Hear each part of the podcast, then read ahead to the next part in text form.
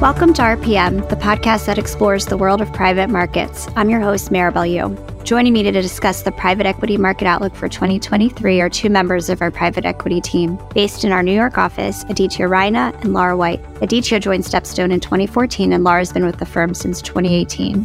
Thank you both for joining me and welcome to RPM. Hey, Maribel. It's a pleasure to be on with you. Thanks for having us, Maribel. Absolutely. It's so great to have you both. Now let's get started. There are a few macroeconomic themes that continue to remain in the backdrop as we head into 2023, like inflation, tightened monetary policy, and geopolitical risks. It'd be great to highlight a few key market observations and what that means for private equity. With that said, how about we kick off with the fundraising environment? Absolutely. I'm happy to discuss this one. Overall, we've seen fundraise activity trend upwards over the last 10 years. We saw a dip between 2019 and 2020 due to the impact of COVID. However, fundraise activity rebounded strongly to record levels in 2021. Since then, however, we've begun to see this trend abate as fundraise activity began to slow in the second half of 2022. And there were a couple of interesting insights we found when we looked further into the data here. So while the number of funds and the total capital raised declined in the second half of 2022, we saw that the average fund size has continued to increase. This implied to us that dry capital is being concentrated with larger, more established managers. And we saw the number of first-time funds and the share of all private equity funds continue to decline. It's now at 14% versus an average of 23% over the last 15 years.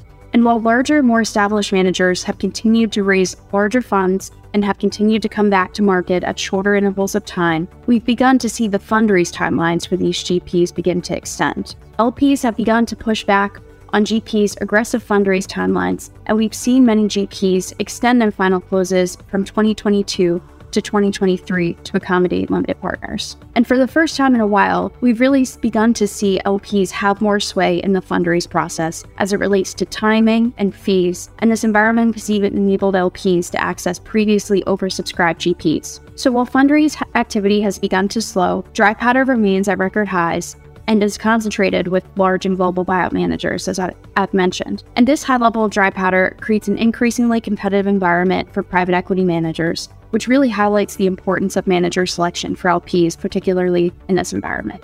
These are all important trends to note. So given this fundraising activity, the abundance of dry powder, and a less favorable exit environment, can you talk about how these elements are affecting private equity transaction activity? Sure, Maribel, I can take this one. Safe to say that the private equity market activity started 2022 like a bit of a lion and went out like a lamb.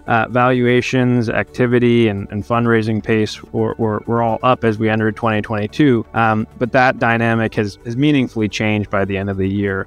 Maybe I can first speak to what we're seeing in the market and then maybe speak a bit more to the outlook going forward. Starting with where we left off on fundraising, despite a relative slowdown in fundraising, as Laura mentioned, 2022 was still buoyed by large and mega cap established managers. So dry powder continues to grow at that larger end of the market, which we believe will continue to facilitate an exit environment for smaller cap managers that may help sustain transaction activity going forward. But while dry powder increased in 2022, it's important to note that dry powder as a percentage of net asset value has remained relatively depressed. This metric has remained at historic lows despite dry powder being at historical highs, which could imply that despite the growth in dry powder, transaction activity in recent years has actually kept pace or outpaced fundraising, leading to relatively larger growth in overall private equity net asset value. But when we double click into the recent transaction activity, we have seen a drop off in the back half of 2022. This has been a result of a combination of factors that we've touched on previously, but it fundamentally all comes back to uncertainty. This is uncertainty around the macro and geopolitical climate, recession risk, the rising interest rate environments. And while public equities were quick to reflect these areas of concern last year, private markets reacted a bit more slowly. Multiples are slowly starting to trend lower as it has become difficult for investors to execute on deals when underwriting assumptions are not really on firm grounding. This has also pushed investors to hit pause, causing a bit of a stall in deal activity. Heading into 2023, transaction activity should continue to be slower as valuations settle and lending costs increase, but this lull may ultimately favor buyers. Taking a step back, we've seen rising rates create difficult or even inaccessible debt capital markets with declines in debt issuances and significant spread widening. And with monetary policy having been tightened to prevent inflation expectations from becoming unanchored, recession risk has also proliferated. The uncertainty from this, as discussed, has contributed to a pullback in transaction activity. But the impact of the troubled debt markets and uncertain buyer underwriting hasn't fully flowed through to seller expectations, leading to bid-ask spreads that have also stalled processes. And I would note, based on central bank rhetoric, recent macro indicators, CPI inflation data, rates are likely to continue to rise in the near term. Honestly, if you look at the last period of runaway inflation in the late 70s and early 80s, the Fed funds rate was in the double digits to battle similar levels of inflation compared to the mid to single digit Fed funds rate that we see today. Obviously, not an apples to apples comparison with our situation today, but I think it puts our situation into some context. And while U.S. inflation has begun to slow, I think history suggests it could take a couple of years for it to come down to more normalized levels. So until seller valuation expectations moderate and we see a tightening in that bid-ask spread, transaction activity will likely remain muted. And that's why we're beginning in the beginning of 2023 are likely to see a similar trend to the last few months, given there's so many variables that are still up in the air, including financing conditions and market uncertainty impacting that bid-ask spread. And with historically cheap debt, I think sellers are pretty content holding on to assets for longer and waiting for more favorable exit environments. And investors should expect longer holds and perhaps more GP-sponsored continuation vehicles, which I'm sure we'll touch on in a little bit. One other point I'd like to add to this discussion on transaction activity is a profile trend we're seeing, which is this flight to quality. This has been both in terms of sectors and business models. Despite inflation, rates, and recession risks, there are pockets of activity and opportunity with buyers seeking more defensible assets with pricing power and recession resilience, often tied to more secular demand drivers. So while there is a noticeable pullback in transaction activity, it's been less pronounced in sectors like technology and software. This is also the case at the lower end of the market, and especially in these first institutional capital type deals, where typically less leverage is used and there's less relying on the debt markets. If you look at StepStone's buyout co-invest deal flow, which I think is a pretty decent proxy for the broader market movements, nearly 2/3 of our deal flow has been in the small and mid-cap businesses in the last 6 months, as compared to around 1/3 for the same period about a year ago. And maybe to kind of close this out, as we look forward, many of our clients and limited partners are asking us where we see the opportunity for activity. And I think in the current market, GPs will look to focus on company-specific risks and actions, including revenue growth, margin management, to drive returns, and even look to inorganic growth if valuations facilitate a buying opportunity. And perhaps we can touch on this later, but on new investment activity, I think the headline is that some of these uncertain or recessionary time periods are often the best performing vintages, given the opportunity to benefit from a subsequent recovery, as well as just the value buying opportunity. History has shown recession-era vintages have historically outperformed growth expectations and achieved multiple expansion at exit. So while today's environment may hamper existing portfolios, the 2023 vintage could benefit from a valuation reset. But in the meantime, there continue to be opportunities in the current market driving activity. There has and will likely continue to be an acute secondary buying opportunity driven by a relatively larger fall in public valuations compared to privates, creating that denominator effect. Also related to secondaries, there's a viable exit opportunity for sellers where we've continued to see a proliferation of GP-led secondaries, such as continuation vehicles. And lastly, if we do ultimately miss the quote-unquote soft landing and find ourselves in a recessionary period, there has been a significant amount of distressed capital raised in recent years that could take advantage of the buying opportunity there as well. Let's talk more about the rapid growth of the secondary market. Can you elaborate on the opportunity this market presents for the private equity asset class? Absolutely. We've seen the secondary market evolve significantly over the last decade.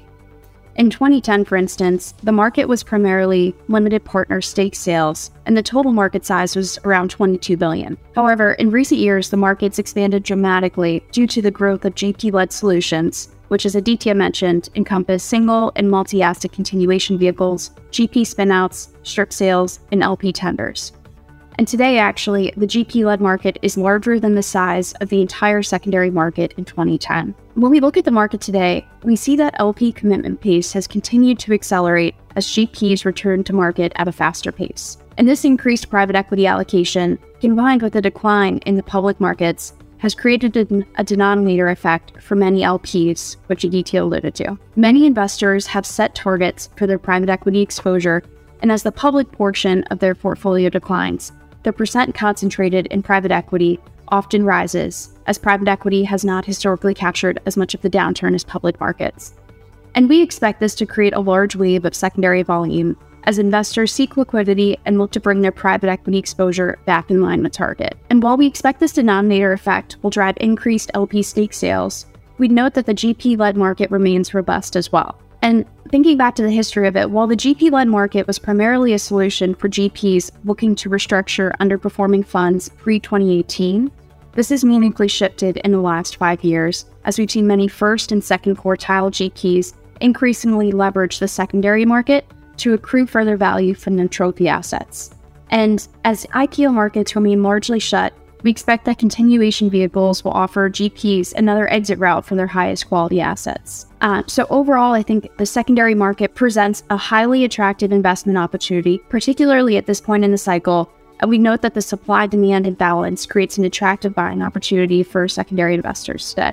And the only thing I would add to what Laura has laid out is maybe just underscoring the attractive buying opportunity we're seeing. And I think this is even more pronounced in the venture capital market, where our secondaries team has been seeing discounts to net asset value of nearly 40% for some top quartile managers' funds, as venture portfolios with resilient assets have seen an outsized capture of the public market volatility, despite having what are quite resilient portfolio companies that have growth prospects going forward. So again, this is just one example of the buying opportunity that we see in the secondary space.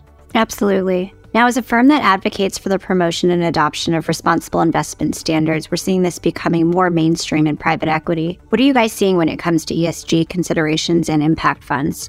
With regard to ESG in the venture capital space, I'd begin by saying that ESG programs within the broader private equity space are now ubiquitous and are now considered table stakes for many buyout GPs. However, there's much more to be done in the venture capital space. While VC is playing catch-up, the good news is we're seeing signs that venture is starting to make headway. I think the benefits of developing effective ESG programs in venture capital are clear. Given the role of VC in the investment life cycle, effective ESG programs at VC firms can help early-stage companies to, one, form strong governance practices, which is an important foundation for any ESG program. Two, help them attract and retain the best talent. And three, navigate regulatory and reputational risks and really minimize risks as the businesses mature and grow.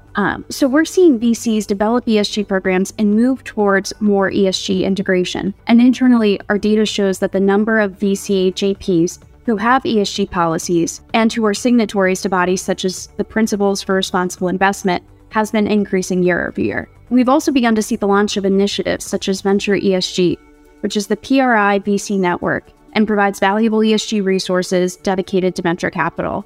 And these initiatives are really geared to help VC firms grow ESG programs and also offer initiatives such as policy templates and DDQs.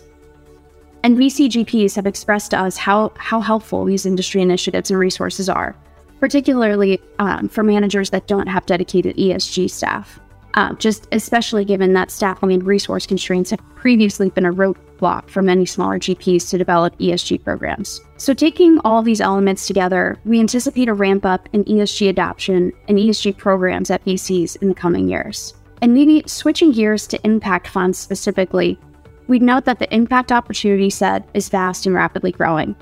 In 2022, we learned about a significant development in the impact investing space via the peak body, the Global Impact Investing Network, which noted that the size of the impact investing market actually grew to over $1 trillion in 2022. And our internal data at StepStone supports these trends as well. And across the impact and thematic space, the number of investments we're tracking continues to increase year over year. StepStone is tracking over 1,000 private impact funds aligned with impact investment themes, including over 400 funds currently in market, seeking over $200 billion in capital commitments. And the continued growth and maturity of the impact investing space is characterized both by mainstream and specialist managers launching impact strategies. Mainstream and leading private equity firms are launching and raising dedicated impact investing funds. And we've seen multi-billion dollar impact funds raised over the past couple of years. And we expect this trend to continue. Beyond mainstream firms, we also see the proliferation of dedicated and specialist managers. The manager universe is weighted towards smaller-sized funds that are often more difficult to identify, access, and/or diligence, and this is where StepStone can really be a valuable partner. And relatedly, within impact, given that this is a relatively new space, there's great dispersion of returns, and the risks of greenwashing are real. At StepStone, we parse through the universe and seek to mitigate these risks through our rigorous investment and impact due diligence processes. And maybe lastly, with regard to what we're seeing in the market today, we're seeing an increase in focus in two areas specifically. One, climate tech and solutions, and two, diversity. And these two focus areas are driven by both current events and compelling investment opportunities. StepStone believes the decarbonization of the global economy is one of the largest investment opportunities of our time, and research shows and data corroborates that diverse managers outperform those who are not diverse. And so I think we view there to be significant tailwinds to investing in both climate tech and solutions, including increased proliferation of corporate, government, and investor net zero commitments, which is driving favorable demand dynamics for climate solutions. And there's also increasing maturity and cost competitiveness of climate technologies, which has rapidly moved climate tech companies to commercialization. So in short, the large volume of capital required to transition to a low-carbon economy has translated to expanded opportunities for climate investing. And we're seeing increasingly sophisticated managers and management teams execute climate tech strategies, providing opportunities for investors to achieve impact and competitive financial returns.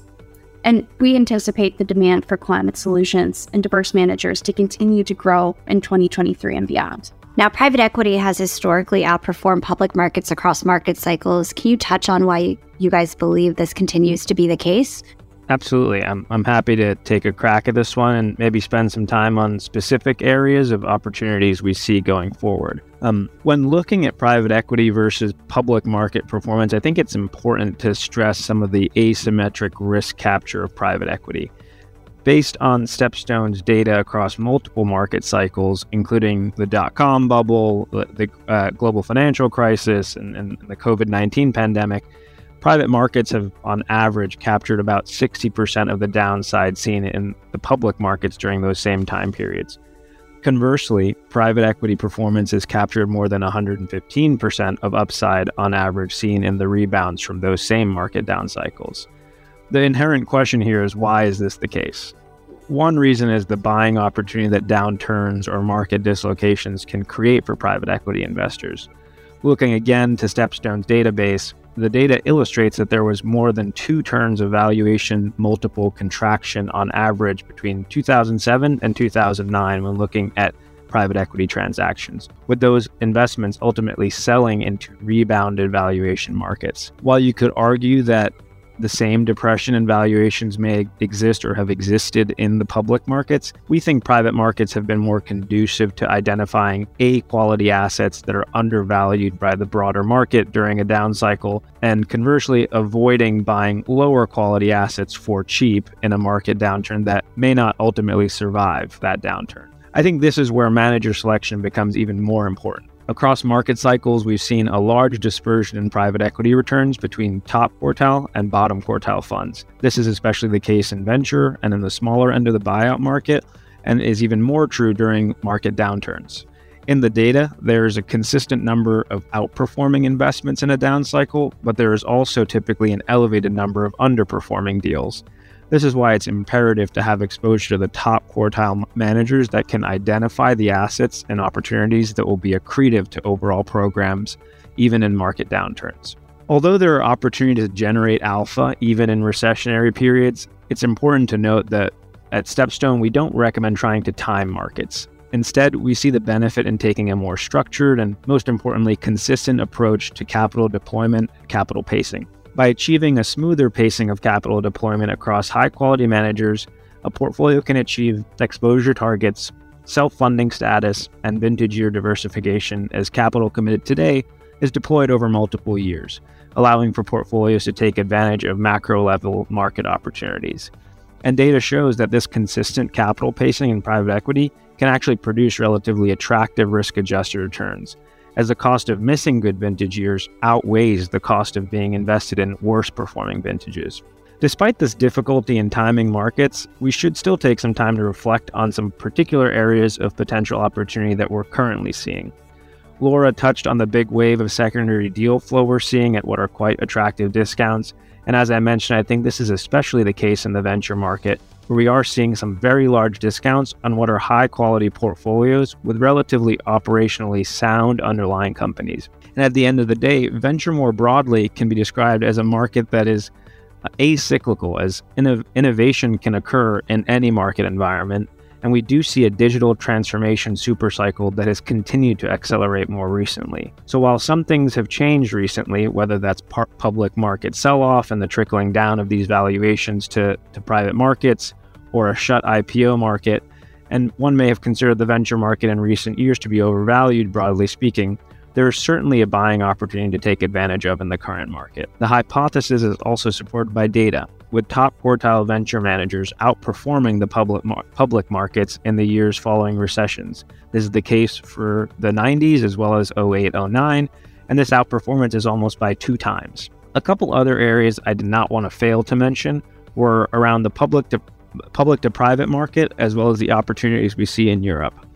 Quickly on the public to private opportunity, it goes without saying that in this uncertainty, any valuation gap between public and slower moving private company valuations could imply a healthy uptick in taking publicly traded companies private. Public to privates in 2022 already outpaced 2021, and this is a trend that we could continue to see. On the European market, I think the key here is that there are varying pockets of opportunities across strategies and regions. Examples of this include impact investing, where Europe has been a front runner, and we continue to think that this will be an opportunity driven by global secular demand for ESG-friendly and sustainable investments. Geographically, our team in Europe has noted relatively stronger macro trends in the Benelux and Nordics region, while Southern Europe presents an investment opportunity around digitization trends, as well as around smaller cap, first institutional type transactions. And while energy shortages have been dissipating more recently, helping to moderate inflation and recession concerns, our team is beginning to see a distressed opportunity arise in the DACH region,